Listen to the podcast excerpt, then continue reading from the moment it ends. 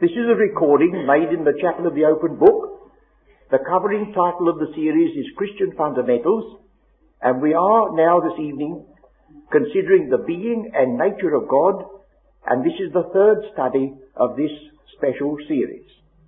It is our custom at these meetings to read a portion of Scripture together, and those of you who are listening to this recording, if you care to join us, will you read with us the eighth chapter of the Gospel according to John? We mustn't linger over this eighth chapter of John. We have a very big subject before us, but I feel I must mention one feature.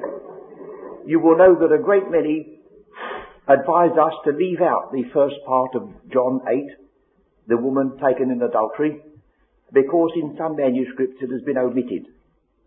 But will you notice that in the first section, which is supposed to be omitted, the uh, question of stoning is brought very prominently forward. And when you get to the last verse of this chapter, then they took up stones to stone him. That's one item. Then you come back and in verse 9, and they which heard it being convicted by their own conscience, and that self same word awaits us in verse 46, which of you convinceth me of sin? So it looks as though the very parallelism of the scripture is one of those indications that the passage must be retained. Otherwise, if you take it out, you have a lopsided structure and there is no reason for it. But we mustn't go any further except he speaks of himself as a man. And they looked at him and they said, Thou art not yet fifty years old, and hast thou seen Abraham? Well, he didn't say, of course, I could never have seen Abraham. Well, he says, seen Abraham. Abraham's only just a few minutes ago.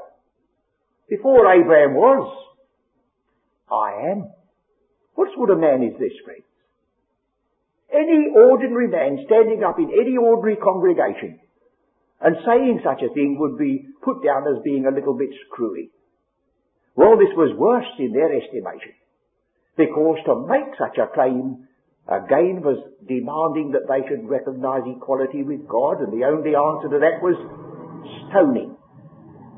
It's a very solemn thought that the Gospel according to John presents you with two alternatives. In the presence of this Christ, you'll either be tempted to say he should be stoned for blasphemy, or you'll be like the typical unbelieving Thomas. At last you'll fall at his feet and give him the title that belongs to God only. There's no explanation offered as to why, but the facts are just there to warn us. Go gently, friends, with regard to this man who says before Abraham was, I am. We are dealing with this question of the nature and being of God, and I confessed at the beginning that I know practically nothing about God. Of course, that could be misunderstood. But I believe God, in His essence, is so entirely beyond the limitations of time and space that unless He had condescended to limit Himself we should never have heard him, never have known him, and it would have been utterly impossible for us ever to have approached him. The moment you say in the beginning, you've got a limitation. God is not in the beginning. Beginning of what? Has he got a calendar that he tears off leaves? The time matter to him? And where is God? It's no good pointing up to the sky because tomorrow morning you'll be pointing in the opposite direction. Where do you mean? What about the poor Australians? Are they all out of it when they point upwards to the sky? See, time and space belong to us. But no time and no space can have any relationship to God as God. If I would make a concession, but I'm hardly, I hardly feel I can yet, but I may possibly, just as an argument, I may make a concession that there are two occasions when God does actually enter into the Bible. And that is in the first verse of Genesis and in 1 Corinthians 15, when it says, then cometh the end, when God shall be all in all. But between those two, the only God we know is a self-limited God. You know, some people even talk as though the name Elohim, which is the word God in Genesis 1, is the name of God. But who went up and called him Elohim?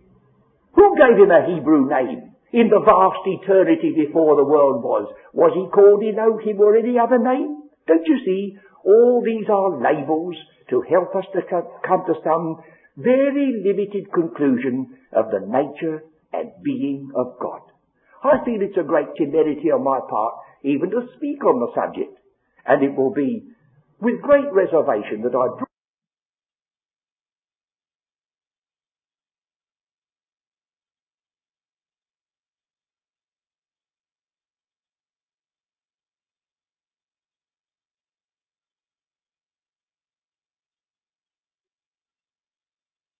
before we take either attitude, for they're both associated with immense results.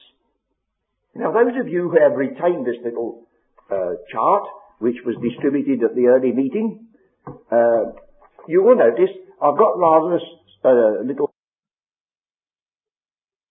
what just to deal with this for a brief moment, because we're going to look to the third chapter of the book of Exodus, where God reveals his name as I am. We'll go to that in a moment. Now, I am, spoken like that, hardly conveys a meaning to us. Because it's not possible for any one of us to say, I am. That's my name. We are, we are creatures of time, past, present and future all the time. So, this is a very crude illustration of a very vast problem. It doesn't settle it. It only perhaps gives us a start. You see, I've drawn a table. And on that table there's a book, and there's a flask for water, and there's a catchy the left-hand side of this table there's a spider crawling. And when he gets to the top of the table, and he says, oh no, you're entirely wrong. The book is first. And the flask in the middle is second and the catchy case is third.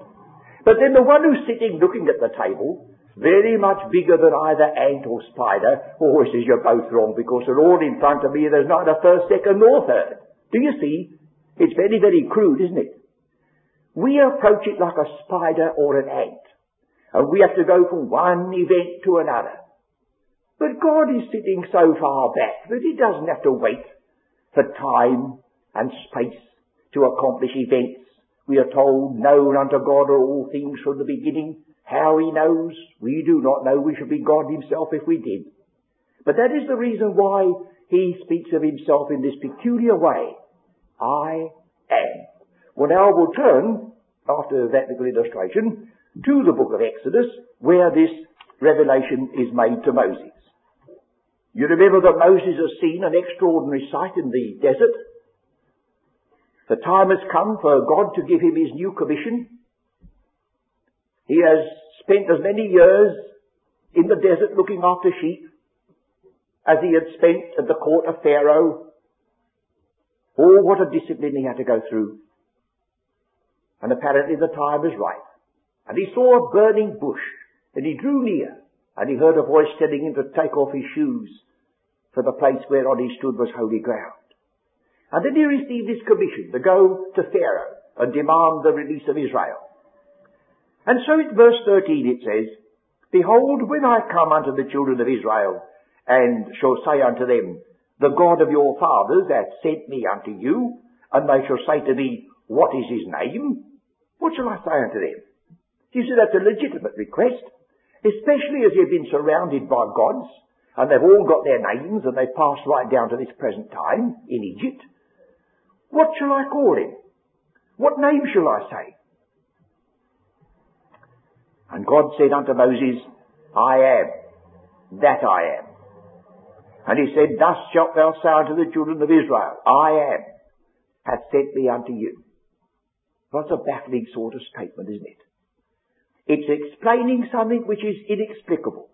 It's giving a title which you say, well, Lord, can you tell me a bit more what it means? I can imagine that's what happened. God told him the title, but he said, no, I'll expand it. I'll explain it a little bit more. And God said, moreover, this is in addition, you see, moreover unto Moses, Thus shalt thou say unto the children of Israel. It's no good going to them and saying, I am, because thou lookest puzzled as you were, Moses. Say unto the children of Israel, the Lord God of your fathers, the God of Abraham, and the God of Isaac, and the God of Jacob, hath sent me unto you.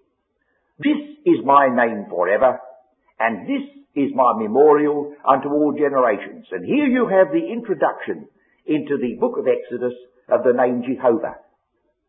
Whenever you see in the authorized version the word Lord spelled out in large capital letters, that's an indication to you that the name Jehovah, this sacred name of God, has been used. The expansion of the name says, this is my name. Now our version says forever. And so we're apt to lean to the translation which has been suggested by more than one, and they put all through the Bible the eternal. Well now, it's a very fine thought to think of God as eternal, but it's just the opposite meaning of the word Jehovah. First of all, the word here, forever, is the word age. And if you don't believe that, it's paralleled by the word generations. And the duplication of teaching in the scripture is often a way to discover its meaning. It repeats itself, you see, using another word. It's no good putting the generations as an equivalent to eternity. You wouldn't be able to read, this is my name for eternity, and this is my memorial unto all generations. No, this is my, this is my name for the age. This name is here for a purpose. It's the name of God limiting himself to become the God of Abraham, Isaac and Jacob. What a limitation for God. You know, when we read in the scriptures, He's the God of the whole earth, we think, oh, what a great God He must be. But the God of the whole earth, they tell me, the astronomer, that if an angel was sent from glory to discover this earth and wasn't told just exactly where to look, he might search for eternity to find it and wouldn't see it.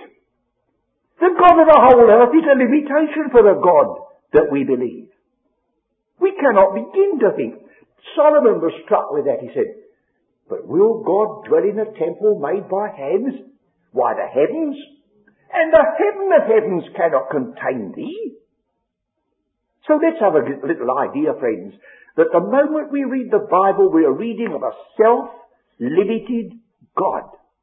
And the name Jehovah is particularly associated with time, with the ages. And you'll discover when we look at it a stage further uh, that instead of a, re- a, a name remaining forever, its most glorious blessedness is that it gradually uses itself up and is finished. Now that comes as a shock to some people. The same as it might have been a shock even to John himself when he was in the heavenly Jerusalem because he had known a wonderful temple. John himself had entered into a wonderful temple that was built at Jerusalem and when he came to the heavenly Jerusalem, and he described the gates, why the gates, each one of them a single pearl, and the street like crystal gold, and you might have said, oh, but wait till I get to the temple and describe that. But you know what he said? I saw no temple. The glory of the heavenly Jerusalem is that he didn't want a temple. And believe me, priesthood and Levitical uh, ceremonies and sacrifices, they're only for a time and their glory is that they accomplish their work and they're never needed. You see, you don't need priests and altars when you're a family reconciled absolutely with your father. That's all finished. Now the name Jehovah is God's name as the redeeming factor, because he has other names. The name Elohim is rather the God of creation. The name Jehovah is the God of redemption. Now you may remember the way in which Psalm 19 splits itself into two. The heavens declare the glory of God. It speaks about creation. And then presently it says, the law of the Lord is perfect. The testimony of the Lord. See? When it's dealing with man, it's the word God in Genesis 1. And the moment Adam is here, it's the Lord God. Same person. Or you read such a statement as this in the time of the flood. And the animals, they all went into the ark.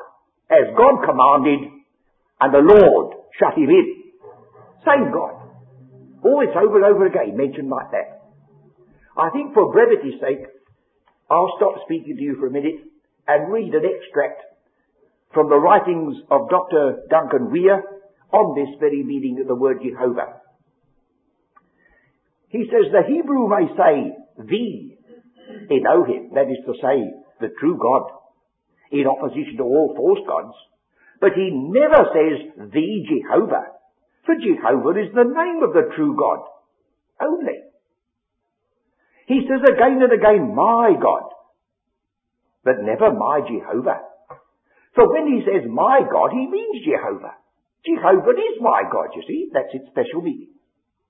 He speaks of the God of Israel, but he never, never Jehovah of Israel, for there is no other Jehovah. He speaks of the living God, but never the living Jehovah, for he cannot conceive of Jehovah as other than living. Jehovah is eminently the God of redemption. Under the Old Covenant, the God of Israel. The co-relative of Elohim is man. God in nature. Jehovah is God in grace. Elohim is the God of providence. Jehovah the God of promise and prophecy. Thus saith Jehovah are the words with which the prophet always introduces his message. He never says, thus saith Elohim. Now they are the words of this man who's written on the subject, but he's put his finger on the fact that we've got to remember that this title of God has a distinctive meaning, and we do well to keep it in our mind. If any of you would like to see that again, you'll find it in the little book that we have entitled, I better read the, as I forgot what I've written, The Form of Sound Words. But I'm not advertising our literature. What else? There's no strictly, no strictly verb to be in the Hebrew language. They speak the verb to be, but it's never written. What is written is the verb to become. And so, when we face this word Jehovah, a word of four letters, if we were very, very intimately acquainted with the Hebrew language, which I am not, you would immediately perceive that it was a composition of different parts of the verb to become. As though it said this, I will become whatever it is necessary for thee to become in order to bring this purpose to its glorious goal. And he who is called the Lord all through the New Testament, the Lord, is ultimately going to be acknowledged by every knee bowing and every tongue confessing that he is Jehovah, Lord. And then that Son, who has brought the purpose to its issue, based upon his great sacrificial work, when all enemies are under his feet and the last enemy destroyed is death, then that Son voluntarily submits to the Father. Not that the Father may be all in all, it doesn't say that. It says, we're back at the beginning now. That God, God may be all in all, and now we're on the fringe of eternity and no more said. So don't ask me about it, will you? For I don't know. All I can do is to tell you what comes within the limits of the beginning and the end. But after that, we wait. I trust. Well now in the New Testament, especially in the book of Revelation, we have a hint that this name is paraphrased. In the book of the Revelation, chapter 1, we read in verse 4 these words. John to the seven churches which are in Asia. Grace be unto you and peace from him which is and which was and which is to come and from the seven spirits which are before his throne and from Jesus Christ the faithful witness. So there you have the one who is called, the, the one who is called um, him which is and was and is to come, and one is the seven spirits, and one is Jesus Christ. Now shut the book, and you'll only half get the truth. If you look at the eighth verse, I am Alpha and Omega, the beginning and the ending, saith the Lord, which is, and which was, and which is to come the Almighty. Who is speaking now? Well, if you don't know, you'll find at the last chapter, it's the Saviour himself who says, I am the first and the last, I am Alpha and Omega. Would you say, do you mean to tell me that this Saviour takes the very title that belongs to God himself? Well, he doesn't take it, it belongs to him. But you say, how can, oh, don't ask me how it's possible for these things to be distributed like that. I'm only telling you that you must be watchful. Because you see, one person can fix his attention on verse 4 and prove one thing. Another to fix his attention on verse 8 and prove the opposite. We don't want to divide ourselves up into two camps, do we? We want both. Even though taking the both creates a certain amount of problem. Now when you look at the next occurrence of this title, 11 and 17, you see in this, this way of John puts it, it's practically giving you the name Jehovah, the God of all time, past, present and future, he who was and is and is to come. Now in chapter 11, 17, we give thee thanks, O Lord God Almighty. And did you notice that he was called the Almighty in verse 8? And do you know that magnificent statement that comes in this book of the Revelation? The Lord God omnipotent reigneth. That's Christ. That's not the invisible God being spoken about.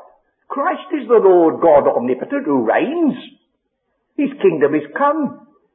His coronation is there.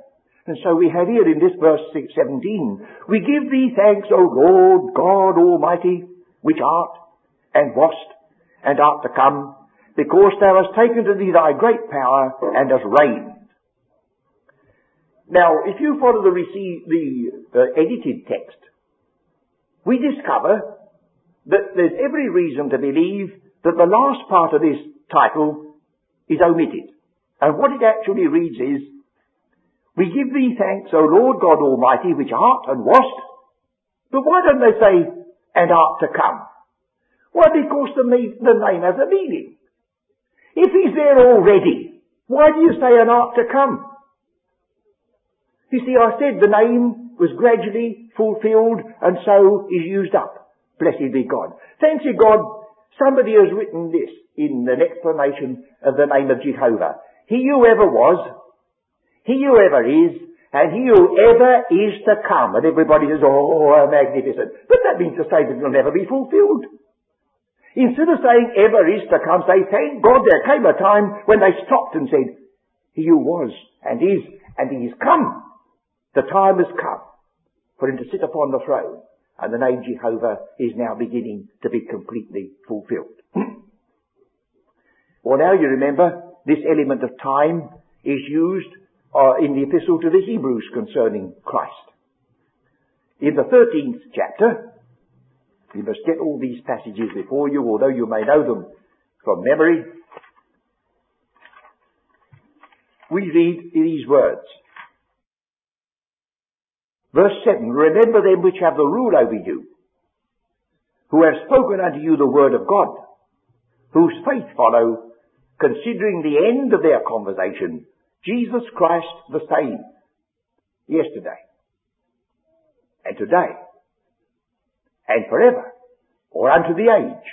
Here's the explanation again of the meaning of Jehovah. He was, and is, and is to come. And then if you remember, this is balancing the first chapter, that makes it even more emphatic. He's the same chapter 1 verse 10. And thou, Lord, in the beginning hast laid the foundation of the earth. Wouldn't you think that anybody who read that would say, well, that must be God? And they've got chapter and verse. If you look at chapter 3, verse 4, for every house is builded by some man, but he that built all things is God. Says so. And it says, Thou, Lord, in the beginning hast laid the foundation of the earth, and the heavens are the works of thy hands. They shall perish, but thou remainest. And they shall wax old as doth a garment, and as a vesture shalt thou fold them up, and they shall be changed. But thou art the same, thy years shall not fail. It begins on that note, thou art the same. And in the 13th chapter it says, thou art the same. Now these are challenging thoughts. We'll have to devote an evening to the question of creation and its relationship to God who limited himself. But here's a hint already. But we have other things to say, and I think we must watch our time. When you think of the word I am, as I say, there's something almost inexplicable about it. So we're going to look at the Gospel according to John, and we shall be looking at John for the rest of the study, I think. So we'll come to this statement that our Lord made and look at it a little bit closely. I'll, I'll just, you keep chapter 8 with you and I'm going to quote from the first verses of John's Gospel in the first chapter. You keep the eighth chapter so that we can turn back to it. You'll notice in the beginning was. And the word was twice over. The same was in the beginning. The same was. Now it changes. All things came into being. That word made is not the ordinary word to make. It's the word that gives generation. Genesis. To come into being. All things came into being. And without him was not one thing that came into being that did come into being. That's not good English, of course, but that's stressing the fact that there is put over against one another in the Greek language the word to be and the word to become. Of God it says He is. Of all things else, they become. They come into being. They have a commencement. They have an end, but not God. Well now those words are used in John the 8th chapter, verse 58. Jesus said unto them, Verily, verily I say unto you, before Abraham came into being, I am. You see, in our version, was and am are both parts of the same verb. I am, he was. But it isn't true. It would have been robbed. One says Abraham came into being. He was one of the things that were made. But now Jesus Christ says, I am, and that's breaking all rules of grammar. If anybody else could say that in limits, he'd say, before Abraham was, I was. Well, that'd be a tremendous thing to say, wouldn't it? A man not 50 years old standing up before people and saying, before Abraham was, I was, but he didn't say that. He said before Abraham came into being, I am. Well, what are we going to do about it? We can't alter the scriptures, it's so written. There's not the slightest possibility there's a mistake. Well, it's only revealing something which is almost beyond the limitations of human language to express. But it shows you the wonder of this person who is standing there. Now you do know, don't you, in the Old Testament there are what are called the Jehovah titles. The Jehovah titles. That is to say, God has associated with the word Jehovah a certain number of different attributes. And when we come to the Gospel of John, you'll find he's done much the same. So I want to be sure that we give these a consideration. I don't think I'll turn you to the passages. I'll give them to you. It makes such a commotion turning from passage to passage when I'm only dealing with a word uh, that uh, I think you'll you'll know them, and I'll remind you of them. And if you like to take a note of them, so much the better. Genesis 22 gives us the first Jehovah title, and it is first in the right sense. Did I say that redemption or creation was intimately associated with Jehovah, redemption, the God of redemption. Well, on the mountain where that transaction took place and exposed something of the heart of God, when the heavens stayed the hand of Abraham and said, Now I know thou fearest God, seeing thou hast not withheld thine only son from me. I've told you before that in Romans 8 that same word is repeated when it says, he who spared not his own son, same word used of God as used of Abraham. There we have a Jehovah title. Abraham said, in this place the Lord will provide. Jehovah Jireh. In this place, on this mountain, the Lord will provide. Now where was that place? One of the mountains of Moriah. Where was the place called Moriah? the place where Jerusalem was built. And our Saviour was crucified on a hill just outside the walls of Jerusalem. Do you believe it got so near to it and then missed its place? Isn't it absolutely certain that the very self same evidence that Abraham took his son and he said, in the mount of the Lord it shall be seen, the Lord will provide. In the mount of the Lord it was seen when this greater son of Abraham was actually offered and not spared. Jehovah Jireh. So you see, these Jehovah titles are taking the word Jehovah and saying, you see what it means? It means the one that provides the sacrifice without which salvation is impossible. Then in Exodus 15, 26, we have Jehovah Rophika. I am the Lord that healeth thee. And you will remember that the healing was particularly associated with his ministry to Israel. His miracles from the beginning to the end were mainly miracles of healing the body. And he was fulfilling a passage referred to him in Isaiah 53. He bare not only our sins, said Isaiah, but our sicknesses. So there we have the Lord, our healer. Then in Exodus 17 we have the coming of Amalek, who laid his hand, as it were, in revolt on the throne of God. And God said he would have war with Amalek forever because of his attitude. Amalek is rather a figure of the attack of the flesh, but that is using it as a symbol. And there we have a Jehovah title, Jehovah Nissi, the Lord our banner.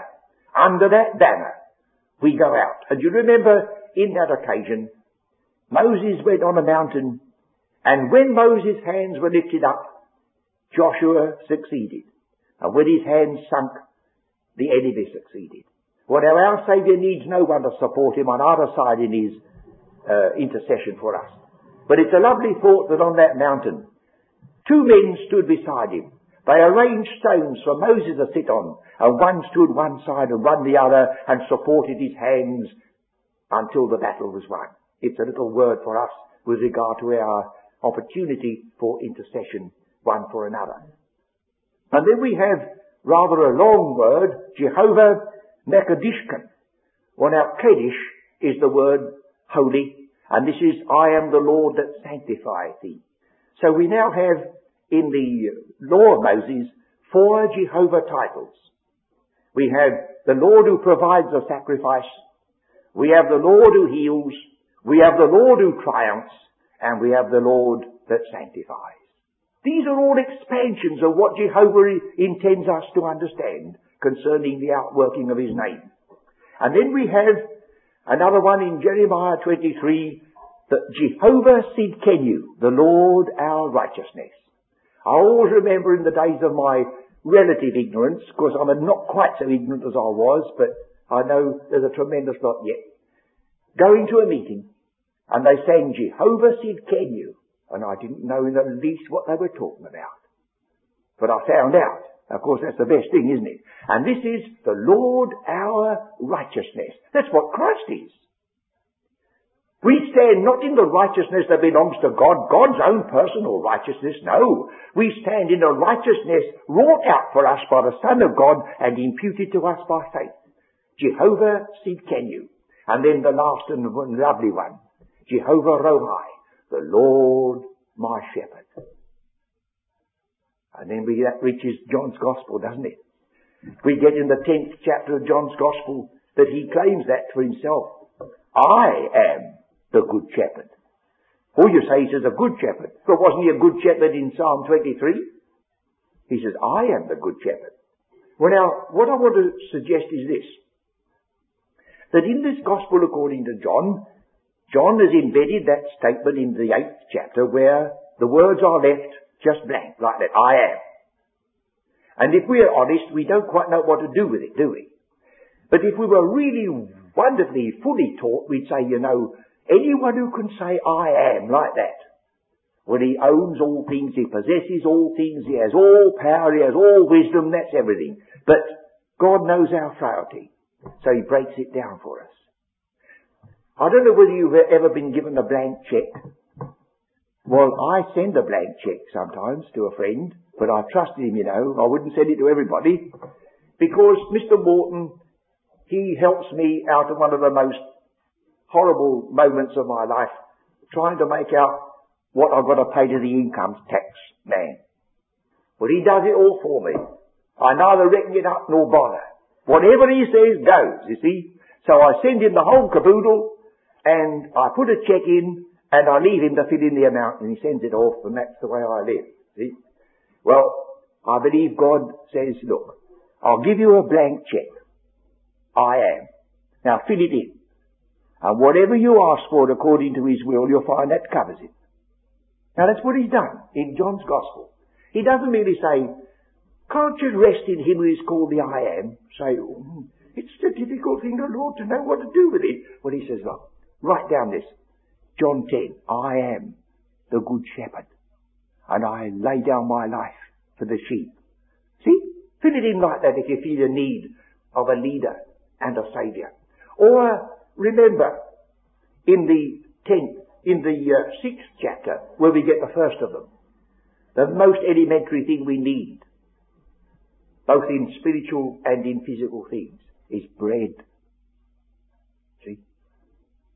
Of course, we, we boast and think we, we are so high and mighty we'd never be sort of degraded enough to allow ourselves to. But the scripture says, oh, says if a man gets down there, he, Solomon says, give me neither poverty nor riches, he says, because I'm, if I am poor, I may steal for bread. What was the first temptation even put before our Saviour himself? Bread. What was the temptation in the wilderness with Israel? Bread. What was the temptation in the Garden of Eden? Something to eat. Oh yes. And our Saviour says, here's the blank check, I am the bread of life. Your fathers did eat manna in the wilderness and are dead. I am the bread of life. Or again he says, in the eighth chapter and the ninth chapter of this John's Gospel, twice, the eighth chapter verse 12, we've looked at it, of course, read it, then spake Jesus again unto them, saying, I am the light of the world. He that followeth me shall not walk in darkness, but shall have the light of life. And again in the ninth chapter, verse 5, As long as I am in the world, I am the light of the world. And he was now dealing with a man born blind. Light. Bread. Shepherd. I've gone out of order, of course, but in the tenth chapter he says something else about himself in the 10th chapter, verse 7 and verse 9, I am the door. Well, in what way was he a door? Well, of course, we learn a lot by knowing the circumstances when any word of the Bible is pronounced. And I've never kept sheep. But I do know this, that in the Palestine sheepfolds, there's a sort of embracing wall, but there's no actual door on hinges with a lock and a catch. And I do remember a visitor in the earlier days than this, when Palestine was still more primitive, and the man was speaking to the shepherd, and he said, oh, you put your sheep in there. He says, but uh, where's the door? Do you know it's recorded that man, without quoting scripture, said to him, oh, I am the door. He slept there, in that uh, opening. And no enemy, no robber could get to those sheep uh, uh, apart over his body. That's what our Saviour said. Because you look, when he's told them about the sheep and the door,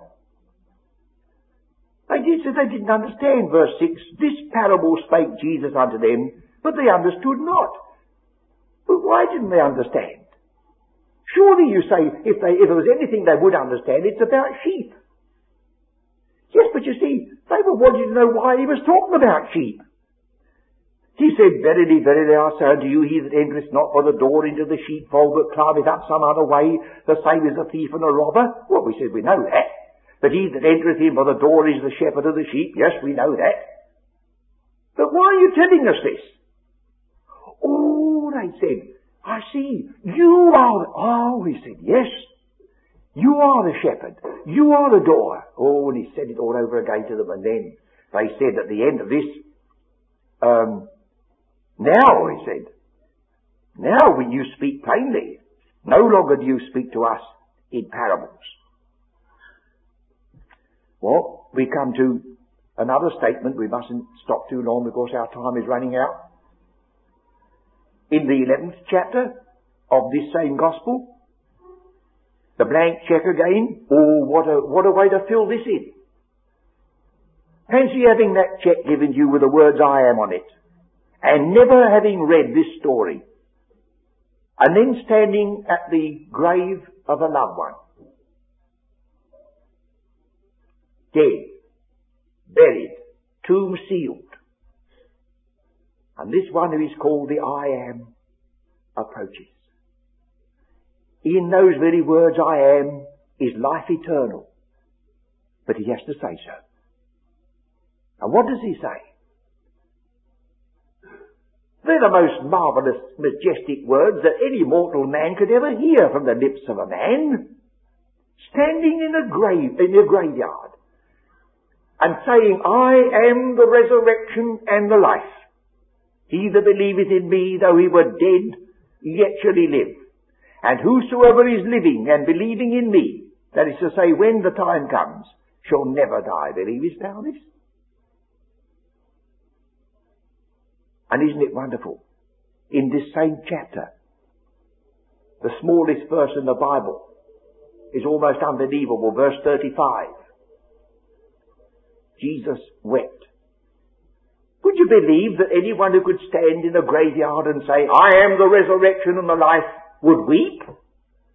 That's because we don't know the heart and nature of God. This one is demonstrating to us a little bit of the being and nature of God. And he's not like a sphinx with stony eyes staring out into eternity that no one can move. He's not the sort of heaven of brass that Obadiah speaks and says, you might as well hold your breath for prayer makes no odds to him. The moving finger writes and having writ moves on and all thy piety and all prayers shall not call it back or cancel half a line. That's what one man said. But this book says, the God of risen life stooped to the human misery of Mary and Martha and wept. That's the God that's in the Bible, friends. A God that's walked in human shape. A God that has suffered as we can only imagine. A God that is not without sympathy for his past this past. The only God we could appreciate is one who is in, in measure expressed to us with some human terms. Not a God afar off, but a God intimately near. And then of course there are two others. In the 14th chapter, speaking now to his own, he said to them, in verse 6, I am the way, the truth, and the life.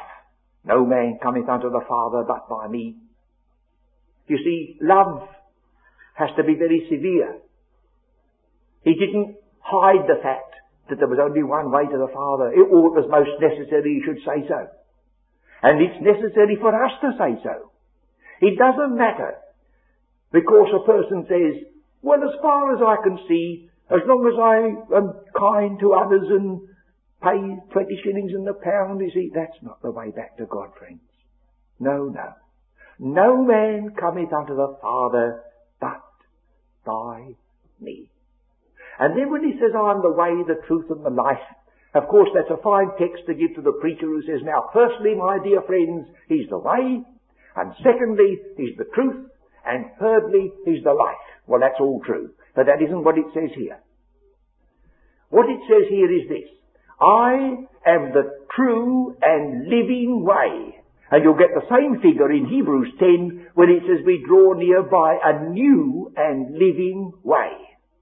In one it says a new and living way, another it says a true and living way. True in contrast to all the shadows and types that have gone before. And then the last, he says in the 15th chapter, verse 1, I am the true vine. My father is the husbandman. Verse 5, I am the true vine, ye are the branches. And there he's emphasizing not salvation, but the things that accompany salvation, that is the production of fruit. For what I've attempted to do is to show you that the I am of Exodus is divided up into small portions for us, and we are not limited to these seven or eight statements. In more than one passage it says, now in this eighth chapter, uh, we read in the uh, 24th verse, these words, Therefore I say unto you, ye shall die in your sins. For if you believe not that I am He, but you notice the word He is in italics. Just the same words. If you believe not that I am, there's nobody else can save you. I am the bread. I am the sheep. I am the shepherd. If you believe not that I am, where will you go? No man cometh unto the Father but by me. And again, in um, the 28th uh, verse, then said Jesus unto them, When ye have lifted up the Son of Man, then shall ye know that I am. No word he there. I am. Just left like that. And so I think we do well to ponder this fact that God, for the purpose of creation and for the purpose of redemption, has purposely and willingly limited himself to time and space for our sakes. And even though we cannot prove all things and penetrate all things, there comes a moment when we say, I can't withhold it any longer. This book says you cannot honour the Father if you withhold honour from the Son. So let us remember that it is the only possible contact we can have with God as God is the mediation of Christ. And if you ask the question as we do, what is God like? God has only one answer. God is Christ-like. And if that doesn't suffice us, I don't think anything will.